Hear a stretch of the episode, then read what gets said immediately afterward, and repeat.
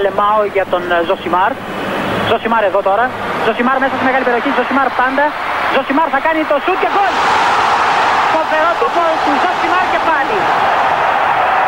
Ο Περέιρα Ζωσιμάρ, 24 χρόνων παίκτης της Βοτακόβο.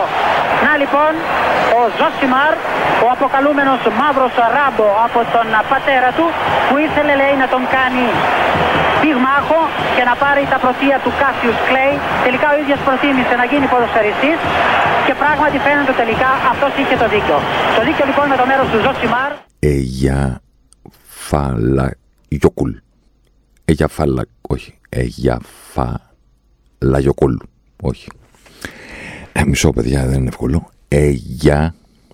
Αυτό είναι εύκολο. Εγια φα λαγιοκούλ. Εγια φαλαγιοκούλ. Εγια φαλαγιοκούλ. Αυτό είναι. Πάει θα πείτε έπαθα κεφαλικό αυτό, τον χάνουμε. Τα τελευταία του είναι.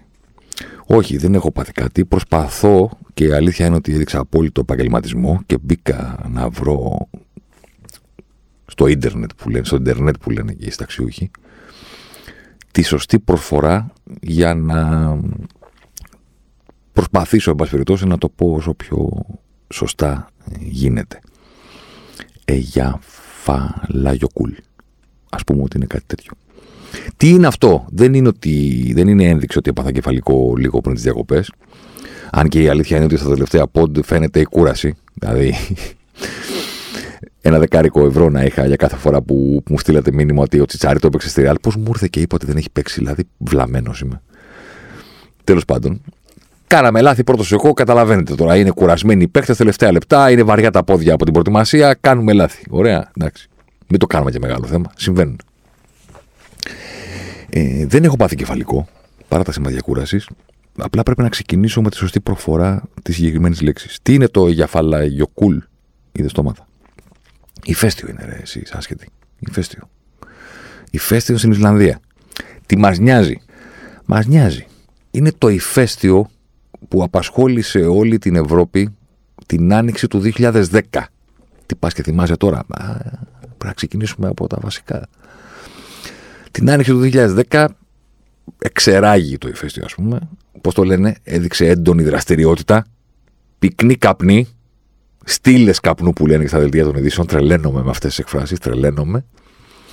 Και φύσαγε ο αγέρας και όλη αυτή η στάχτη, αυτή η τόνη στάχτης, ας πούμε, έφυγαν από την Ισλανδία εκεί ψηλά και κατέβηκαν στην Ευρώπη. Και δεν πετούσαν τα αεροπλάνα. Δεν το θυμάστε. Ότι ήταν πάρα πολύ επικίνδυνο για τα αεροπλάνα και αποφάσισαν οι αεροπορικές εταιρείες να σταματήσουν οι πτήσεις για μία εβδομάδα, δέκα μέρες, κάτι τέτοιο. Χαμός. Παρένθεση. Πόσο ασήμαντα μας φαίνονται όλα αυτά που έχουμε δύο χρόνια πανδημία, ε. Δηλαδή, σκέφτεσαι τώρα ότι μία εβδομάδα δεν πετούσαν τα αεροπλάνα στην Ευρώπη και λες: Πω, πω, τι έγινε. Και ξέρω την άνοιξη του 20, ας πούμε, σταμάτησε η ζωή στον πλανήτη. Ποια αεροπλάνα. Δεν υπήρχε τίποτα. Σε όλη τη γη. Όχι τώρα δεν πετάμε για μια εβδομάδα επειδή έχει βολκανικά, ας πούμε, πάνω την Ευρώπη. Τότε λοιπόν το συγκεκριμένο ηφαίστειο ήταν αυτό που επηρέασε το Champions League. Διότι δεν υπήρχε τρόπος να πάει η Μπαρτσελώνα από τη Βαρκελόνη στο Μιλάνο για τον πρώτο ημιτελικό του Champions League τότε. Και πήγε με το Πούλμαν πολύ πριν το φέρουμε στην ελληνική πραγματικότητα το Πούλμαν. Ε; Κλείνει η παρένθεση. Πήγανε με το Πούλμαν, δεν γινόταν να πάνε αλλιώς. Η UEFA είπε: Παιδιά, κανονισμοί είναι κανονισμοί. Δηλαδή δεν μπορούμε να πούμε ότι, ξέρω εγώ, εντάξει, μην έρθετε. Θα το κάνουμε άλλη μέρα το μάτς. Αν δεν έρθετε, δεν, ε, μηδενίζεστε.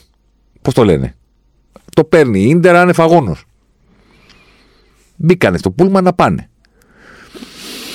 Εντάξει είναι υπόθεση αυτή να την κάνει κάποιος, αλλά είναι υπόθεση που πατάει. Δηλαδή, δεν είναι το πιο σύνηθες να ταξιδέψει στη Βαρκελόνη ή στο Μιλάνο για να παίξει ποδόσφαιρο. Ούτε είναι περίεργο να πει κάποιος ότι αυτή η ιστορία δεν επηρέασε την Παρσελόνα. Την επηρέασε. Δεν μπορείς να πεις ότι έχασε για αυτό το λόγο αποκλειστικά, αλλά δεν μπορείς να πεις κιόλας ότι το ταξίδι δεν έπαιξε πουθενά ρόλο. Πιαστήκανε. Σταματάγανε στο Λεβέντι, στην Εθνική Οδό. 0-1 με τον Τζάβι, αν θυμάμαι καλά. Τρομακτική η ορμή της Σίντερ από εκεί και πέρα και η ομάδα που όταν προηγούταν δεν έχανε ποτέ η Μπαρσελόνα δηλαδή γιατί κατά και την μπάλα ξαφνικά όχι μόνο δεν κράτησε το διπλό 1-1, 2-1, 3-1 και πάμε μετά στην ιστορική ρεβάνς του Καμπνού με τον Μουρίνιο να, την παραμονή να λέει, να του λένε πείτε μας ένα σκόρ για αύριο και λέει θα χάσουμε ένα μηδέν.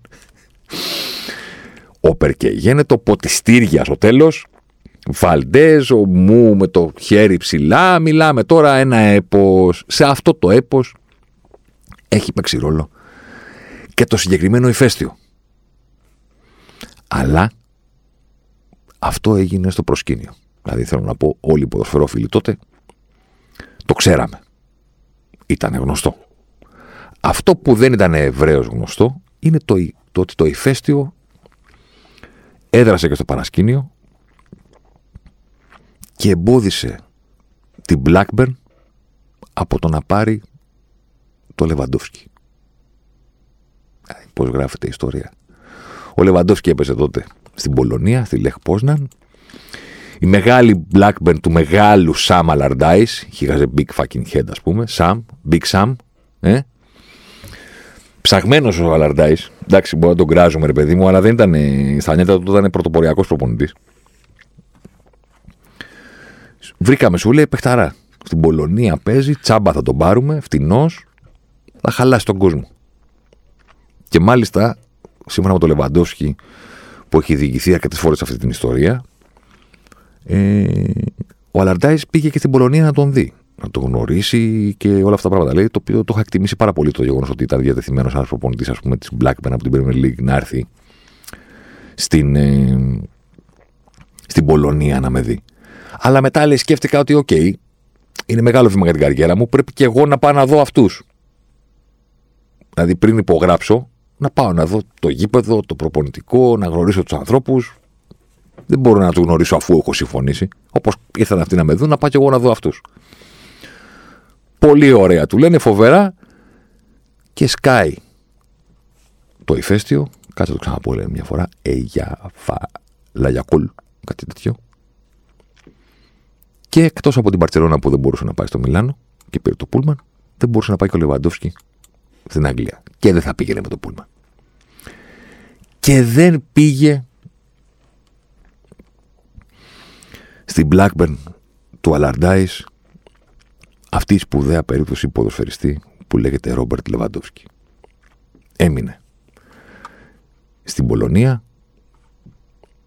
και λίγους μήνες αργότερα πήγε Ντόρτμουντ και είπε «Α, εσύ είσαι ΝΑΤΟΣ».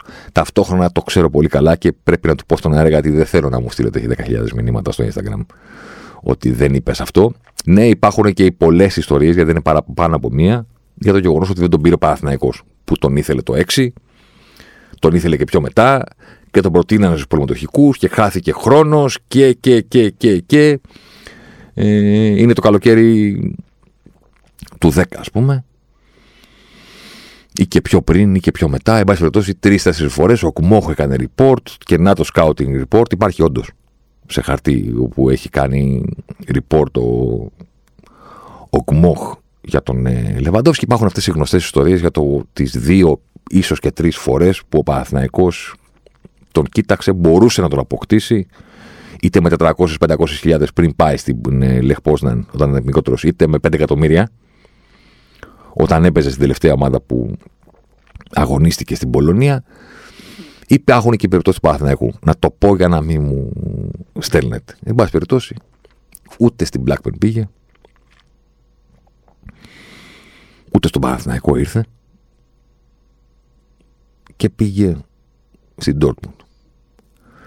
Και με έναν τρόπο η μετακίνησή τους στη Γερμανία που είναι φυσιολογική κατάληξη για έναν ποδοσφαιριστή την Πολωνία. Δίπλα είναι οι γείτονες, είναι οι πιο ανεπτυγμένοι. Δεν είναι περίεργη μετακίνηση, θέλω να πω. Είναι λογική. Παρ' όλα αυτά, με έναν τρόπο σφράκισε και την καριέρα του Λεβαντόφσκι μέχρι τώρα που ερχόμαστε να το συζητήσουμε επειδή λίγο πριν γίνει 34 σε ένα μήνα θα πάει στην Παρσελώνα από το καλοκαίρι του 10 μέχρι και το καλοκαίρι του 22 τέσσερα χρόνια στην Dortmund και 8 χρόνια στην Bayern, 12 χρόνια στη Γερμανία. Είναι πολλά. Είναι πολλά γιατί αυτό που έρχομαι έτσι να πω είναι ότι είναι σπουδαία περίπτωση ποδοσφαιριστή, τεράστιος φορ, ολοκληρωμένος φορ, πέρα από γκολτζής. Και δεν απέκτησε τελικά ποτέ τον όγκο που θα έπρεπε. Ξέρω ότι αυτό που λέω τώρα δεν είναι κάποια σοφιστία, διότι έγινε όλη αυτή η κουβέντα όταν δεν πήρε τη χρυσή μπάλα τη χρονιά της πανδημίας, του ξεσπάσματος του COVID, διότι το France Football είπε, ας πούμε, δεν τη δίνουμε τη χρυσή μπάλα φέτος. Άκυρο. Άκυρο πίδημα που λέγαμε μικρή, όταν μαθαίναμε μπάσκετ. Εντάξει. Και την επόμενη ήρθε το Κόπα Αμέρικα του Μέση να του στερήσει την επόμενη χρυσή μπάλα. Οπότε έμεινε ο Κακομίρη ο Λεβαντόφσκι με την απορία ότι όταν ήταν να την πάρω που θα την έπαιρνα, θα με ψηφίσαν και τα δέντρα, ας πούμε. Γιατί δεν υπήρχε να ψηφίσετε κανέναν άλλον. Είπατε δεν τη δίνουμε. Και την επόμενη χρονιά πήγε ο κοντός, ας πούμε, και πήρε το Κόπα Αμέρικα. Οπότε να προσθέσουμε και αυτά που έκανε με την Παρσελώνα στο γήπεδο. Οπότε την ξαναπέρνει ο Μέση. Και εγώ. Αλλά δεν είναι μόνο η χρυσή μπάλα. Αυτό θέλω να πω. Δεν είναι δηλαδή ότι άξιζε να την κρατήσει μία σεζόν σίγουρα και δεν συνέβη αυτό. Είναι το γεγονός ότι έλαψε πρώτα με το underdog της Bundesliga, δηλαδή την Dortmund. Μετά πήγε στο Powerhouse, στην απόλυτη υπερδύναμη της Γερμανίας, την Bayern, από, τους αποχαιρετά τώρα όλους για να πάει στην Παρσελώνα σε μια πάρα πολύ περίεργη βέβαια συγκυρία για τους Καταλανούς. Και όλο αυτό το διάστημα έχει την εκτίμηση, αλλά δεν έχει τη λάμψη, δεν έχει το breakthrough. Συνηθίζω να λέω και μπορεί να στατιστούν κάποιοι, αλλά δεν πειράζει. Είναι το πώς αισθάνομαι. Δεν μπορεί να, να ζητήσει από κάποιον να απολογηθεί για το πώς νιώθει. Εντάξει. Έτσι νιώθω τι να κάνω δηλαδή. Η Γερμανία είναι ένα πράγμα περίεργο ποδοσφαιρικά. Δεν μιλάω για την εθνική ομάδα. Μιλάω για το πρωτάθλημα. Μιλάω για αυτούς που είναι φανατική του γερμανικού ποδοσφαίρου. Συνήθιζα τα προηγούμενα χρόνια να λέω τώρα στο ραδιόφωνο και γέλαγε ο Τσάρλι ότι οι οπαδοί της Bayern, οι οπαδοί του γερμανικού ποδοσφαίρου είναι σαν τους others στο Lost. Δηλαδή συμμετέχουν στην μπλοκή. Αλλά δεν σκέφτονται με τον τρόπο που σκέφτεσαι εσύ. Είναι, είναι εχθροί σου, είναι απέναντί σου. Έχουν ένα, ένα tribalism, ας πούμε. Αναγνωρίζονται από μακριά, ξέρω εγώ. Δηλαδή είναι σε μια παραλία 200 άτομα και οι δύο αυτοί που υποστηρίζουν Bayern ή γερμανικό ποδόσφαιρο θα βρεθούν με κάποιο τρόπο. Έχουν κάποιο μικρό τσίπ μέσα τους και επικοινωνούν, δεν ξέρω τι κάνουν. Η Γερμανία δεν είναι ούτε χαμ, χαμηλή δυναμικότητας πρωτάθλημα, ούτε μια χώρα που δεν έχει παράδοση τώρα πες φωτιά να μας κάψει, ας πούμε. Εντάξει. Παρόλα αυτά, σε, στα δικά μας τα μάτια. Μπορεί για τον κάπου αλλού να είναι διαφορετικά. Στην Πολωνία, ας πούμε, όπως είπα νωρίτερα. Στα δικά μας τα μάτια δεν είναι το, η πρώτη μας επιλογή. Δεν είναι καν η δεύτερη, δεν είναι καν η τρίτη. Δηλαδή, αν το σκεφτούμε όταν ήμασταν μικροί, δική μου γενιά, ας πούμε, τι είχαμε, το καμπιονάτο. Παίζαν όλοι. Η Μίλαν των Ολλανδών, η Ίντερ των Γερμανών, η Γιουβέντους του Πλατινί, η Νάπολη του Μαραντόνα. Μιλάμε τώρα ένα Hollywood, εντάξει. Ήταν και στο προπό. Ήταν οι γείτονες, ήταν οι διπλανοί, ήταν αυτοί που παίζουν πάνω κάτω τις ίδιες ώρες. Ήταν το πρωτάθλημα το οποίο χρησιμοποιούσαμε σαν έκφραση όταν θέλαμε να πούμε αυτός που νομίζω ότι είναι παιχταράς, ότι είναι για να παίξει το καμπιονάτο, ας πούμε. Γιατί εκεί ήταν το, η κορυφή. Εντάξει. Η Ιταλία μπορεί να μην έχει πλέον αυτή την ισχύ και αυτή την έγκλη. Εξακολουθεί να έχει όμως τα πάρα πολλά ονόματα. Δηλαδή είναι ένα πρωτάθλημα στο οποίο υπάρχει η Juventus, η ομάδα με τα περισσότερα πρωταθλήματα εδώ, το Ρήνο, Ανιέλη και όλα αυτά τα πράγματα. Υπάρχουν οι δύο ομάδες του Μιλάνου, Ίντερ και Μίλαν, η τρομακτική αντιπαλότητα. Υπάρχουν τη πρωτεύουσας, ο Ρώμα Λάτσιο, άλλη κόντρα από εκεί. Και υπάρχει και πάντα ο περίεργος που θα πει ναι, ναι, ναι, εγώ είμαι με την Άπολη, ας πούμε. Υπάρχουν ομάδες. Μετά υπάρχει η Αγγλία, Εντάξει. Premier League, Γιάννη Αργυρίου, Αθλητική Κυριακή. Πάμε να δούμε τι έγινε στην Αγγλία αυτό. Liverpool, Everton. μην, τώρα μην με μάζετε να τα ξαναλέω την Premier League. Και υπάρχει και η Ισπανία η οποία είχε πάντα το δίπολο, ας πούμε. Ρεάλ Μπαρσελόνα. Δεν γίνεται να είσαι ποδοσφαιρόφιλος και να. Όχι να μην υποστηρίζεις μία από τις δύο, να μην έχεις πάρει θέση στο Ρεάλ Μπαρσελόνα. Εντάξει. Προφανώς. Κάποια από τις δύο τη συμπαθείς περισσότερο. Όχι ότι είναι η ομάδα σου, αλλά είναι η Ρεάλ και η Μπαρσελόνα, ρε παιδί μου. Δηλαδή, ακόμα και την εποχή που δεν βλέπαμε Ισπανικό πρωτάθλημα όλη τη σεζόν, τα δύο Ρεάλ Μπαρσελόνα τα βλέπαμε. Ε, δεν βλέπαμε όλη τη χρονιά. Αλλά όταν είχε Μπαρσελόνα Ρεάλ και Ρεάλ Μπαρσελόνα, καθόμαστε και το λέγαμε. Κάτι πεντάρες, κάτι από εδώ, κάτι υπήρχε και αυτό ότι συμβαίνουν πράγματα σε αυτά τα ντέρμπι, τα οποία δεν συμβαίνουν στα άλλα. Στα άλλα είναι 0-0, 1-1-2-1. Εδώ μπορείς να το ανοίξεις και να πεις Μπαρσελόνα Ρεάλ 5-0. Του χρόνου Ελάτε στον Περναμπέου. Ρεάλ Μπαρσελόνα 5-0. Τους διαλύανε, ρε παιδί μου. Οπότε έβλεπες και έλεγες Παναγία μου. Έχουν παίξει και οι μεγαλύτεροι ποδοσφαιριστέ του κόσμου. Δηλαδή, ποιος ποδοσφαιριστής ήταν, ξέρω εγώ, legend και δεν φόρεσε μία από τις δύο φάνελε. Πρέπει να σκεφτείς για να το βρεις. Που δεν πήγε ποτέ σε καμία από τις δύο ομάδες. Έστω και αποτυχημένο πέρασμα. Οι Γερμανοί ήταν κάποτε η ομάδα ή το πρωτάθλημα που μπορούσε να συμβούν πολλά; Να ανέβει η Καζεσλάουτον, ας πούμε, από την ε, δεύτερη κατηγορία και να πάρει κατευθείαν το πρωτάθλημα. Μεγάλε τώρα, Χάκελ, τι τους έφτιαξες. Τι τους έφτιαξες.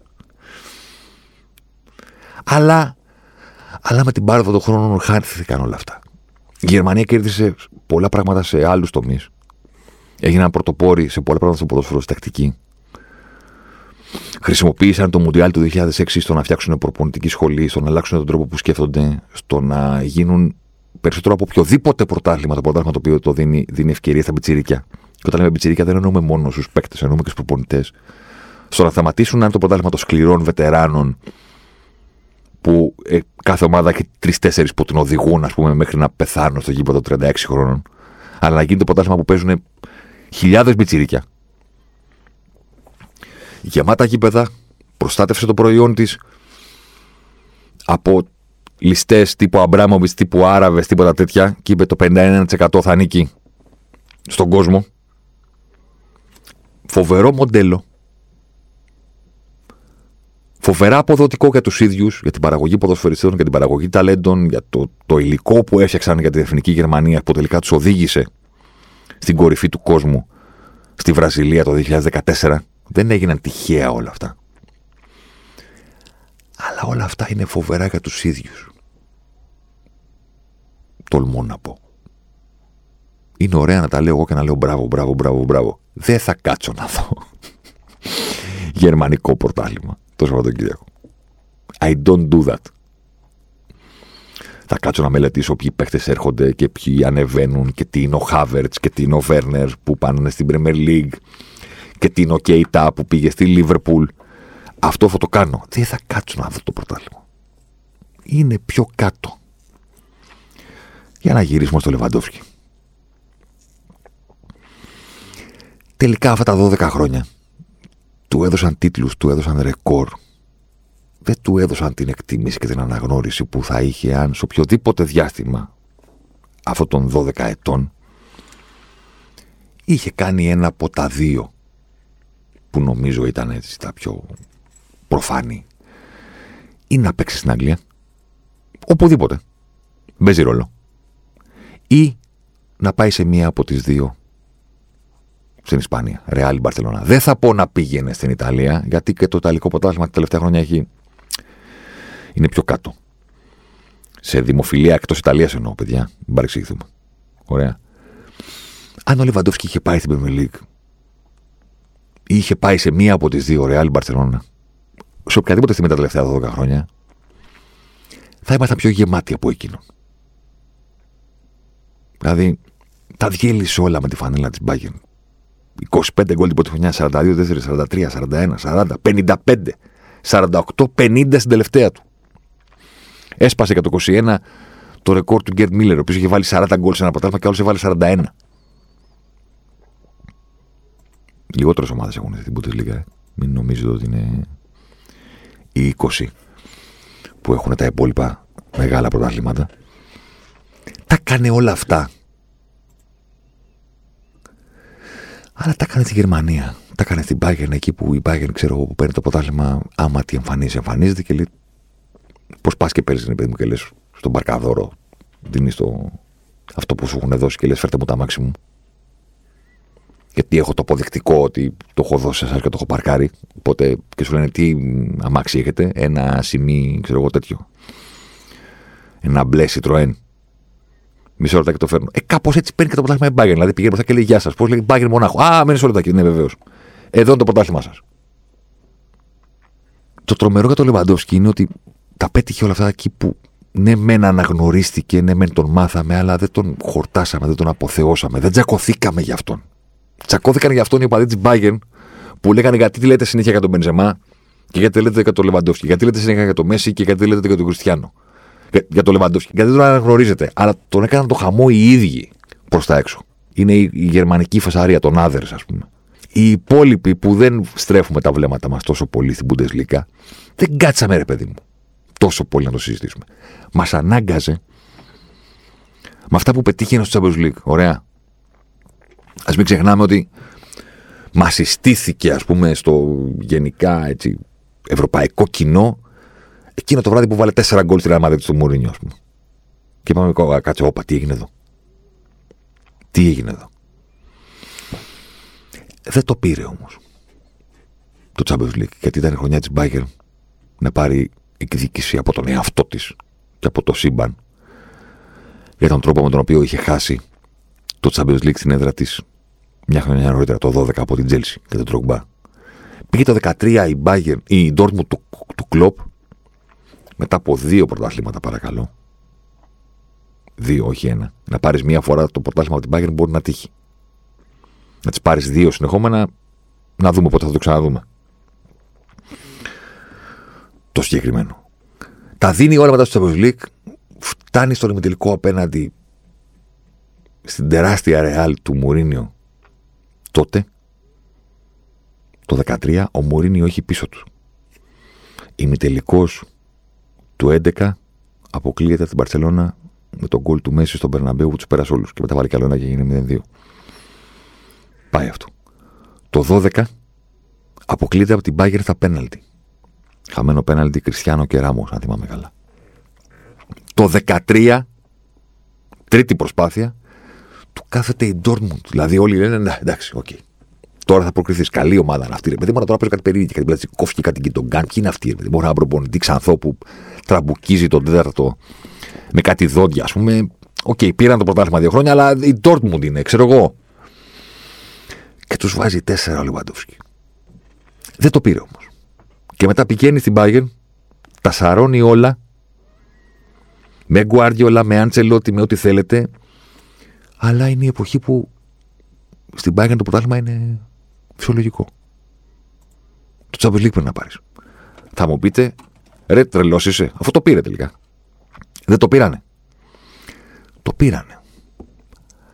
Αλλά είναι ένα μετοχικό τράσο να κατεβάζεις ψήρες δηλαδή. Ρε, παιδί. Ακόμα και τότε, όταν τελικά ο Λεβαντόφσκι πήρε το Champions League με την Bayern, όταν τα διέλυσε όλα σε εκείνη τη χρονιά, ας πούμε, ο Πολωνός 350.000 γκολα. Ξέρω, έβαλε 15 στο Champions League.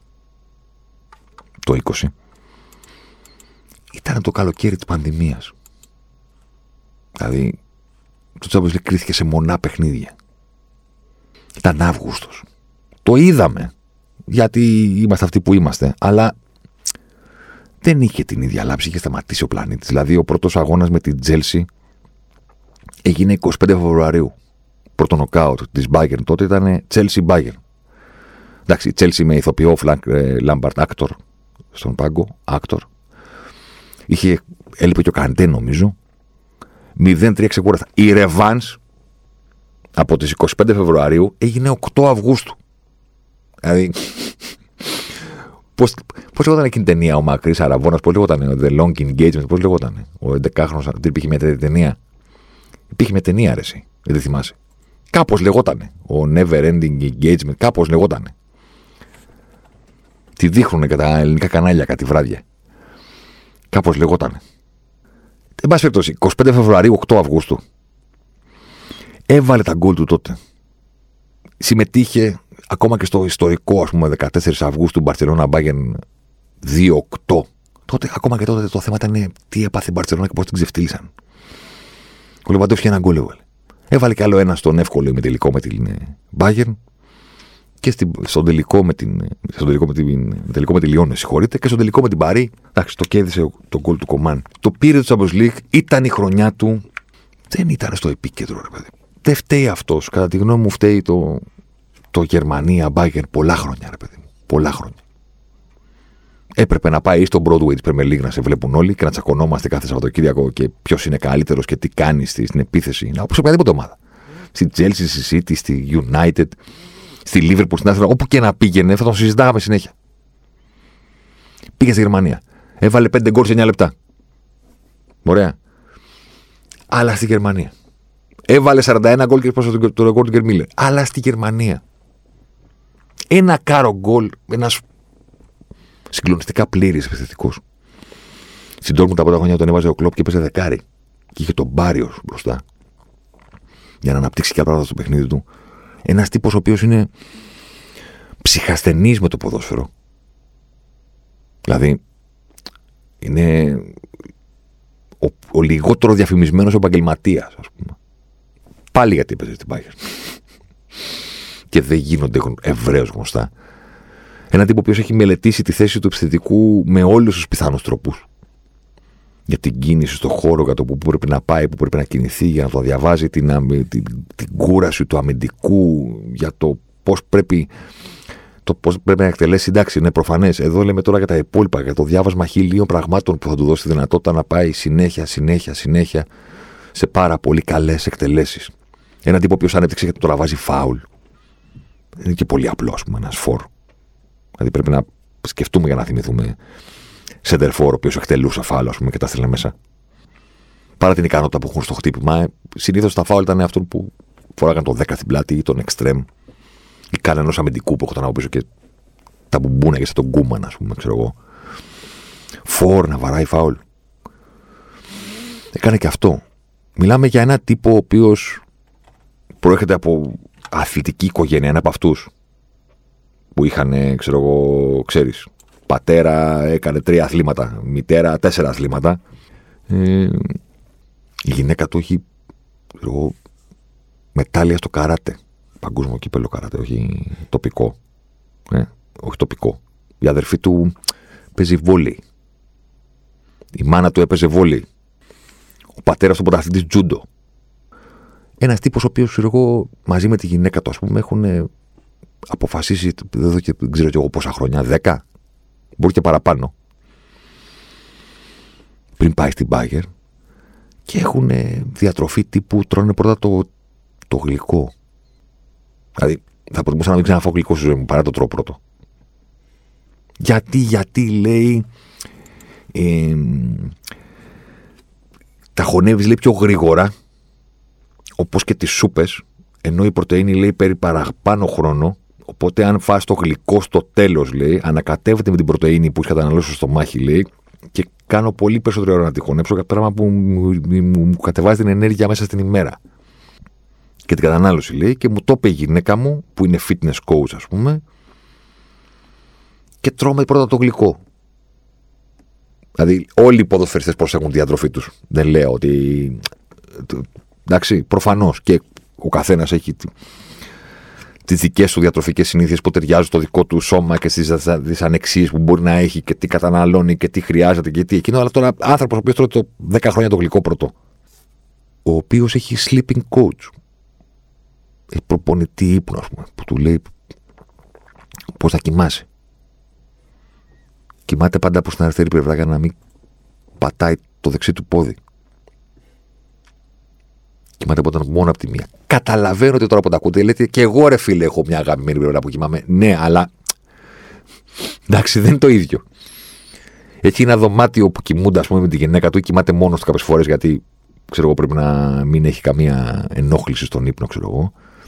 Στο οποίο απαγορεύεται να υπάρχει οποιαδήποτε ηλεκτρονική συσκευή. Δεν υπάρχουν οθόνες. Δεν υπάρχει τηλεόραση.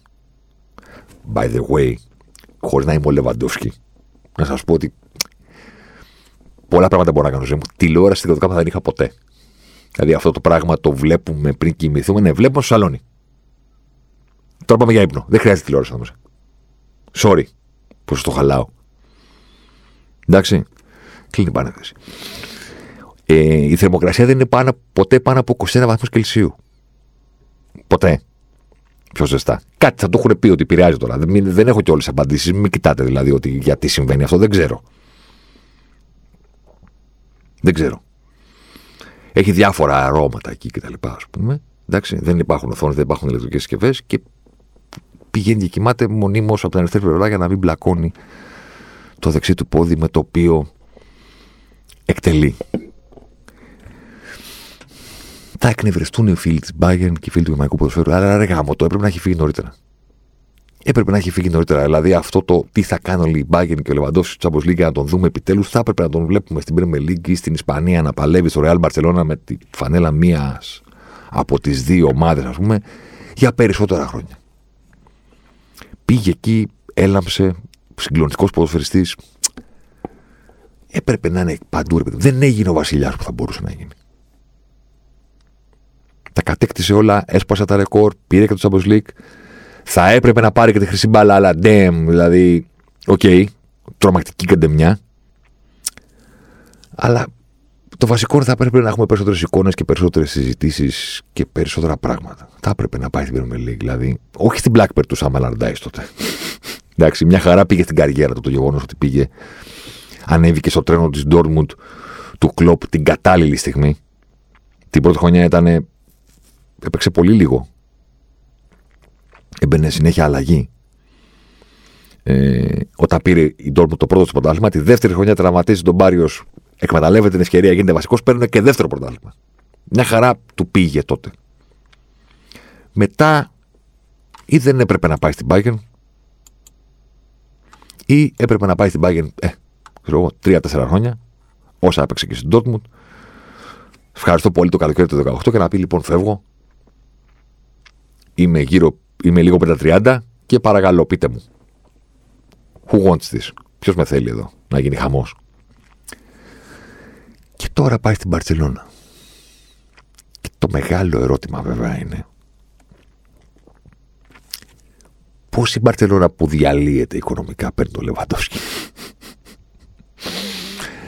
Αυτό, παιδιά, χρειάζεται ένα ξεχωριστό podcast για να σας το περιγράψω που είμαι σίγουρος ότι τελικά κάποια στιγμή θα το κλείσετε. Διότι μιλάμε... Δεν τελειώνει η οικονομική ανάλυση και η οικονομική προετοιμασία που πρέπει να κάνω κι εγώ δηλαδή για να τα λέμε κιόλα. Για να έρθω στο μικρόφωνο για να σας πω Α, θα σας εξηγήσω τι κάνει η Μπαρσελόνα. Μπορώ να σας το περιγράψω χοντρικά, όχι λεπτομερώς. Μέχρι εκεί φτάνω. Τι κάνει η Μπαρσελόνα, η Μπαρσελόνα κάνει πολλά πράγματα ταυτόχρονα. Κανόνισε το χρέος της με νέο χρέος δεκαετές, ούτως ώστε να μην έχει την υποχρέωση να πληρώσει πάρα, πάρα πολλά στους επόμενους 12 μήνες. Ένα είναι αυτό. Μετά χαλάρωσαν οι κανονισμοί του εσωτερικού financial fair play που έχει η La Liga και από το 1 προς 4 έγινε 1 προς 3. Τι είναι το 1 προς 4 και το 1 προς 3, είναι αυτός ο κανονισμός που ίδρυξε το Μέση. Το εξηγήσαμε και πέρσι.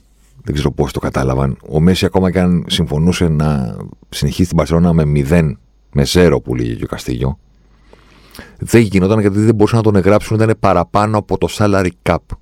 Έπρεπε να διώξουν κι άλλους. Δεν χωρούσε. Χαλάρωσε ο κανονισμός του Financial Fair Play και πλέον οι ομάδες έχουν το δικαίωμα να ξοδέψουν το 33% των εσόδων που παίρνουν από μια πώληση. Πριν ήταν το 25%.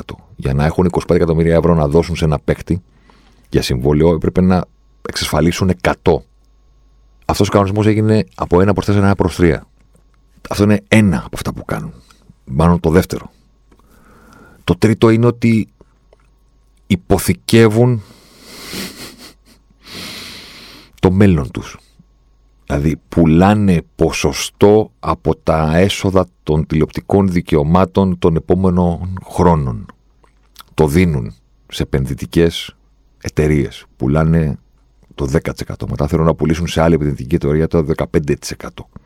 Να φέρουν έσοδα τώρα αφαίροντας τα από τα έσοδα που θα έχουν στο μέλλον. Δεν έχω καταλάβει γιατί το κάνουν να σας πω τη μαύρη μου αλήθεια. Δηλαδή, είναι πολύ δύσκολο να καταλάβεις τι κάνουν ακριβώς. Πρέπει να έχεις πολύ καλύτερες γνώσεις οικονομικών από τις δικές μου, ας πούμε, που βλέπω κάποια νούμερα, καταλαβαίνω, διαβάζω αυτό το περίφημο Twitter thread του Swiss Rumble που το ακολουθώ πάνω από 10 χρόνια γιατί είναι το καλύτερο οικονομικό account για το ποδόσφαιρο που υπάρχει εκεί έξω. Ξεκίνησα να το ακολουθώ τότε που είχε τα χρέη Liverpool και πήγε να καταστραφεί και πήγε να, να μας πάρει τράπεζα. Οι οποίοι είναι καθηγητές, ρε παιδί μου, στα εξηγούν όλα. Απλά το ότι στα εξηγούν δεν σημαίνει ότι εσύ έχεις τη δυνατότητα να τα καταλάβεις και 100%.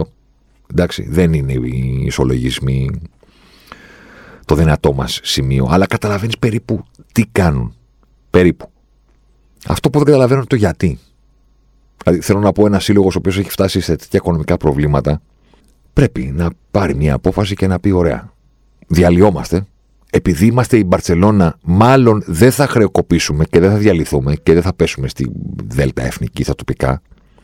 Αλλά παρόλα αυτά η οικονομική μας κατάσταση είναι για τέτοια φάση. Αλλά δεν θα συμβεί επειδή είμαστε πολύ μεγάλο μέγεθος. Ωραία. Ωραία. Α ξεγράψουμε λίγο το ποδοσφαιρικό μας παρόν.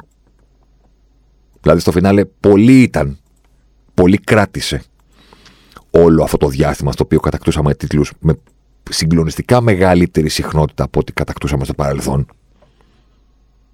The ballroom days are over που έλεγε και ο Μόρισον, εντάξει. Πάμε τώρα να σώσουμε ό,τι σώζεται και ξεχάστε τώρα τα πρωταθλήματα και το Champions League και όλα αυτά τα πράγματα για μερικά χρόνια να σταθούμε λίγο στα πόδια μας ας πούμε και να κοιτάξουμε μπροστά. Δεν πειράζει. Από ό,τι φαίνεται έχουν πάρει την αποφάση ότι πειράζει, ξέρω εγώ. Οπότε πάνε ας πούμε τώρα και κάνουν κινήσεις και δίνουν λεφτά. Δηλαδή, ο Λεβαντόφσκι είναι αυτός που είναι. Είναι 34 τον Αύγουστο. Δίνεις 50 εκατομμύρια ευρώ και όσα δίνεις και σε αυτόν που δέχτηκε να υπογράψει με μικρότερο συμβόλαιο από αυτό που έγινε στην Bayern δείγμα της δικής του θέλησης, ας πούμε, να πάρεις στην Παρσελόνα, αλλά τα κάνεις όλα αυτά γιατί, γιατί θες να πάρεις το πρωτάθλημα γιατί του χρόνου. Και αν δεν σου κάτσει. Δηλαδή, τζογάρει αυτή τη στιγμή η Μπαρσελόνα για άμεση ποδοσφαιρική επιτυχία που θα αυξήσει ξανά τα έσοδα της, τα οποία είναι πάντα πολλά, αυτό δεν πρέπει να το ξεχνάμε. Είναι μια μηχανή που παράγει λεφτά. Αλλά τζογάρει μια άμεση, γρήγορη ποδοσφαιρική επιτυχία φέτος του χρόνου στις επόμενες τρεις σεζόν, με αυτή που ξεκινάει τώρα, ας πούμε, η οποία αν δεν, έλθει, αν δεν έρθει, στο τέλος αυτής της τριετίας η Μπαρσελόνα θα έχει λιγότερα έσοδα από ό,τι έχει τώρα, γιατί τα έχει ήδη πουλήσει. Τα έχει ήδη υποθηκεύσει. Και αυτό που δεν καταλαβαίνω είναι γιατί. Δηλαδή, έχουν, είναι, ξέρω εγώ, στη Βαρκελόνη, ας πούμε, ο Λαπόρτα, ο Λιάγκας, ας πούμε, του ποδοσφαίρου. Οι ίδιοι, δηλαδή, είναι τρομερό. Το πόσο ίδιοι είναι είναι ο μοναδικός άνθρωπος στον κόσμο που έχει μια πληροφορία ότι ο κόσμος τελειώνει το 25. Δηλαδή πέφτει μετεωρίτης και πρέπει να αφήσουμε την Παρσελώνα στην κορυφή πριν έρθει ο μετεωρίτης για το αν θα έρθουν εξωγήινοι μετά από χρόνια να δούνε Α, ποιος ήταν ο πρωταθλητής της Ισπανίας όταν καταστράφηκε ο κόσμος. Η Μπαρσελόνα. Και δεν ήταν 8η, 6η, 4η. Δεν έχω καταλάβει τι σημαίνει. Τα προηγούμενα χρόνια που η Μπαρσελόνα διοικήθηκε με έναν τρόπο που μόνο ένας ορκισμένος οπαδός της Ρεάλ Μαδρίτη θα τη διοικούσε. Δηλαδή, μόνο αν έμπαινε στη διοίκηση ένας οπαδός της Ρεάλ που θα παρίστανε τον οπαδό της Μπαρσελόνα για να τους καταστρέψει, θα τα έκανε αυτά τα πράγματα.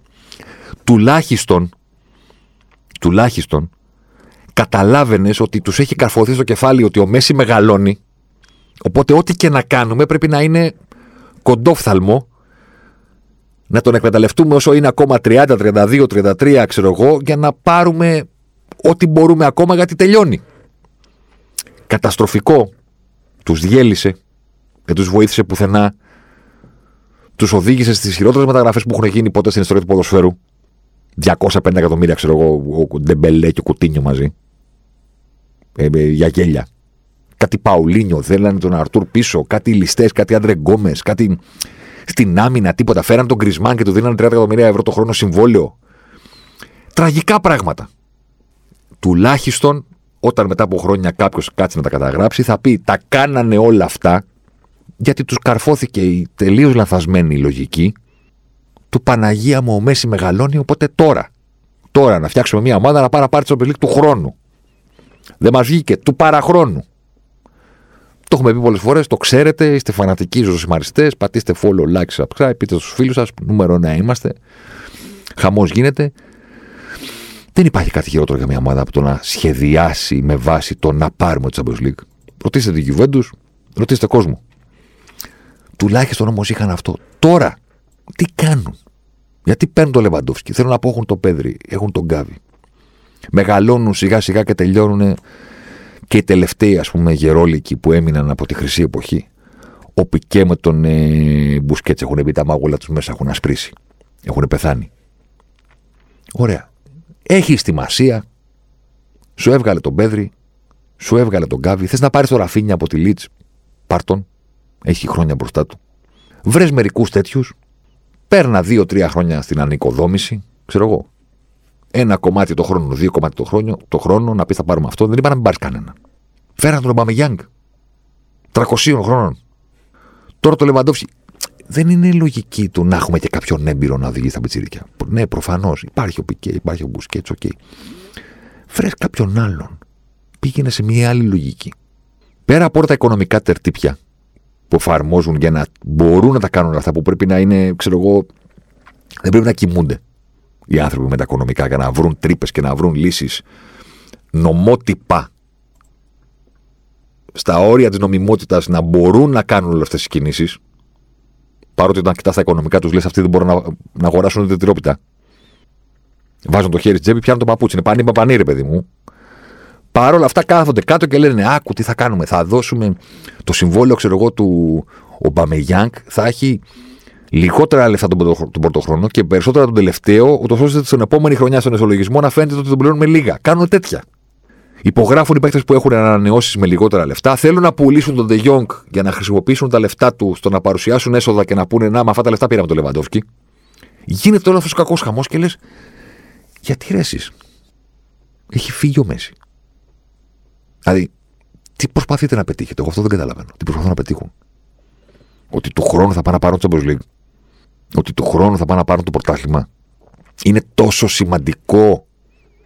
Για ποιο λόγο; Είσαι η Μπαρσελόνα, έζησε τα καλύτερα χρόνια που μπορούσες ποτέ να φανταστείς. Ποτέ η Μπαρσελόνα δεν ήταν ομάδα που κατακτούσε το ένα τίποτα τον άλλον. Έζησες κάτι ανεπανάληπτο, τελείωσε, έφυγε και ο κοντός, μείναν οι άλλοι άσπροι, κάτωχροι, ο Μπουσκέτς με τον Πικέ, θα τελειώσουν και αυτοί, χώρισε και ο άλλος. Ήταν καλό όσο κράτησε. Ωραία, πάμε από την αρχή, ακαδημίες, στοχευμένες κινήσεις, να βρούμε κανένα πιτσιδικά, από το εξωτερικό, να βρούμε κανένα Βραζιλιάνο να φέρουμε μπροστά να κάνει και μια τρίπλα. Πήραμε τον Ραφίνια, κανένα πρόβλημα. Δεν λέω να με τον πάρεις. Αυτή η πρεμούρα του πάμε ξανά να πετύχουμε, δεν την καταλαβαίνω. Από την, την αμάρτια μου. Δεν το πιάνω. Το γιατί. Να έρθει ο Λεβαντόφσκι να παίξει από τα 34 και μετά. Δεν εννοώ ότι δεν μπορεί. Ο άνθρωπος, σας εξήγησα ότι είναι απόλυτος επαγγελματίας πλέον. Βλέπουμε παντού ποδοσφαιριστές οι οποίοι ε, αποδεικνύουν ότι ε, αυτά που ξέραμε έχουν αλλάξει. Παίζουν στα 35. Παίζουν στα 36, στα 37. Ο Ρονάλντο χαλάει τον κόσμο. Παίζουν. Θα το κάνει και ο Λεβαντόφσκι, μάλλον. Ο Μπενζεμά, Λάμπη, σε αυτή την ηλικία δεν υπάρχουν το απει Α, 32, ου, να φέρουμε ένα καινούριο. Όχι. Προπονούνται καλύτερα από ποτέ, τρώνε καλύτερα από ποτέ, τους προσέχουν καλύτερα από ποτέ, από θεραπείες. Έχει αυξηθεί το όριο ηλικίας. Δεν λέω ότι είναι τελειωμένος. Λέω ότι δεν είναι κίνηση για το μέλλον όμως, σίγουρα. Εντάξει. Δεν θα είναι εδώ σε 4-5 χρόνια. Δεν ξέρω τι κάνουν. Να πω την αμαρτία μου. Δεν το καταλαβαίνω. Κάτι ξέρουν παραπάνω. Δεν, δεν γνωρίζω. Υπάρχει μια υποθήκευση του μέλλοντος στην Μπαρσελόνα λες και είναι υποχρεωμένη. Δεν μου προκύπτει ότι είναι υποχρεωμένοι να τα κάνουν όλα αυτά. Θα μπορούσαν να πούνε δεν υπάρχει φράγκο, λοιπόν το Ραφίνια μπορούμε να πάρουμε, θα τον πάρουμε και με τους υπόλοιπους ό,τι καταφέρουμε. Ό,τι καταφέρουμε, ρε παιδί μου. Ξέρω εγώ, βρήκαμε και τη συμφωνία με το, το Spotify που παρεμπιπτόντως δεν είναι πολύ μεγαλύτερη από τις προηγούμενες που έχουν, γιατί τα πούλησαν όλα. Ενώ παλιότερα είχαν άλλο σπόνσορα στη φανέλα και άλλο σπόνσορα στο προπονητικό και άλλο σπόνσορα στις, στο training rates που φοράνε στις προπονήσεις.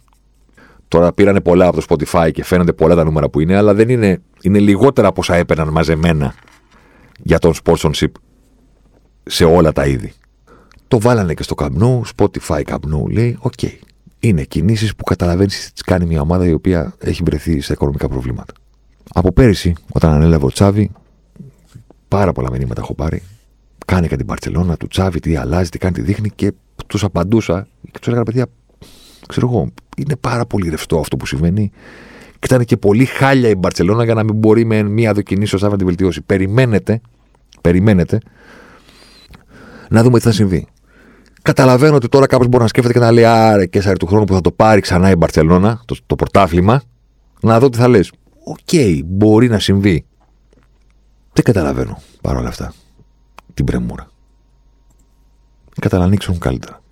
Είναι αργά τώρα για το Λεβαντόφσκι, για να επιστρέψουμε σε εκείνον, στο να γίνει περισσότερο talk of the town από ό,τι ήταν τα τελευταία 12 χρόνια που έπαιζε στη Γερμανία, διότι τελικά θα τη φορέσει τη φανέλα της πολύ μεγάλης ομάδας με την πολύ μεγάλη δημοφιλία που συγκεντρώνει το ενδιαφέρον, αλλά σε μια εποχή που, OK. Okay.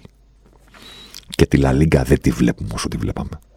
Την εποχή που ήταν Γκουάρδιολα εναντίον Μουρινιού και Μέση εναντίον Ρονάλντο. Ακόμα και αυτό ξεθόριασε λίγο. Μπορεί ο Λεβαντόφσκι να έχει διαφορετική άποψη. Μπορεί να οργιάσει τόσο πολύ που ξέρω εγώ. Να τους πάει και στο Champions League. Τι να πω, δεν ξέρω. Νομίζω ότι είναι πολύ μεγάλη η απόσταση που έχουν αυτή τη στιγμή από τις top ομάδες. Να δούμε. Μέχρι να δούμε, εγώ λέω να πάω διακοπές. Ερχόμενος μάλιστα να γράψω σήμερα, έλεγα τι σκεφτόμουν και δεν είπα bye bye διακοπές από την προηγούμενη εβδομάδα. δηλαδή δεν δικαιούμαι τέσσερις εβδομάδες να μην κάνω. Για όνομα του Θεού. Τελικά δεν το είπα, οπότε φάνηκε άκομψο να πω κλειστό για διακοπές χωρίς να το έχω πει στον αέρα και να μην έρθω. Ήρθα σήμερα να κάνουμε λίγο Λεβαντόφσκι και λίγο ηφαίστειο στην Ισλανδία και λίγο τέτοια πράγματα. Την άλλη εβδομάδα δεν υπόσχομαι. Μπορεί να με χτυπήσει ο επαγγελματισμός μου. Μπορεί. Και επειδή θα είμαι εδώ να κάνω κι άλλο ένα. Μπορεί και όχι να είμαι κατάκοπος. Οπότε ραντεβού όταν θα γυρίσω από τις διακοπές. Δηλαδή την κατανόησή σας και την υπομονή σας. Έχω ρέψει. Είμαι για κάτω. Εντάξει. Οπότε, αν δεν τα πούμε την άλλη εβδομάδα που λένε, αν δεν σας δω, έτσι δεν λένε. Μπράβο, αν δεν σας δω καλές γιορτές, μπράβο. Αν δεν τα πούμε την άλλη εβδομάδα, καλές διακοπές, να προσέχετε, όπως φύγατε να γυρίσετε, θα ξεκουραστώ κι εγώ. Και πάνω απ' όλα, πάνω απ' όλα, ένα μεγάλο, πολύ μεγάλο ευχαριστώ που για κάποιο λόγο αποφασίσατε τον τελευταίο μήνα της σεζόν να καρφώσετε το Ζοσιμάρ στην πρώτη θέση των podcast της χώρας στο Spotify και να μην κατεβαίνει με τίποτα. Με τίποτα όμως. Δεν ξέρω πώς το έχετε κάνει, δεν ξέρω τι έχετε κάνει, δεν... κάτι έχετε χαλάσει τον αλγόριθμο. Δεν γνωρίζω. Κάποια στιγμή θα σας πω, αλλά όχι σήμερα, για το πώς μέσα σε όλο αυτό το διάστημα συνάντησα και τυχαία την Εφέλη Μεγκ που είναι στο νούμερο 2, που ήταν πέρυσι στο νούμερο 1. Έγινε αυτό πριν από 10 μέρες, παιδιά. Μιλάμε για φοβερή συνάντηση, καταπληκτική. Άλλη φορά θα σας την πω. Να είστε καλά.